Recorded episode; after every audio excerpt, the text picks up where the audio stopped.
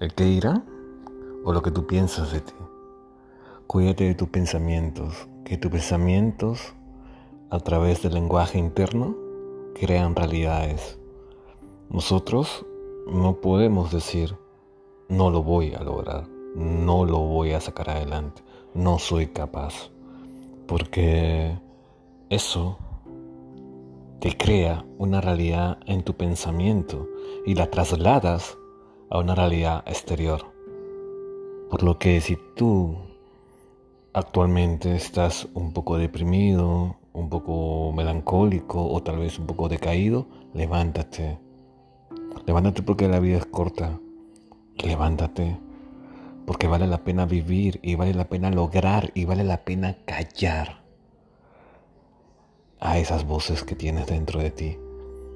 Porque el triunfo y la abundancia están a la vuelta de la esquina.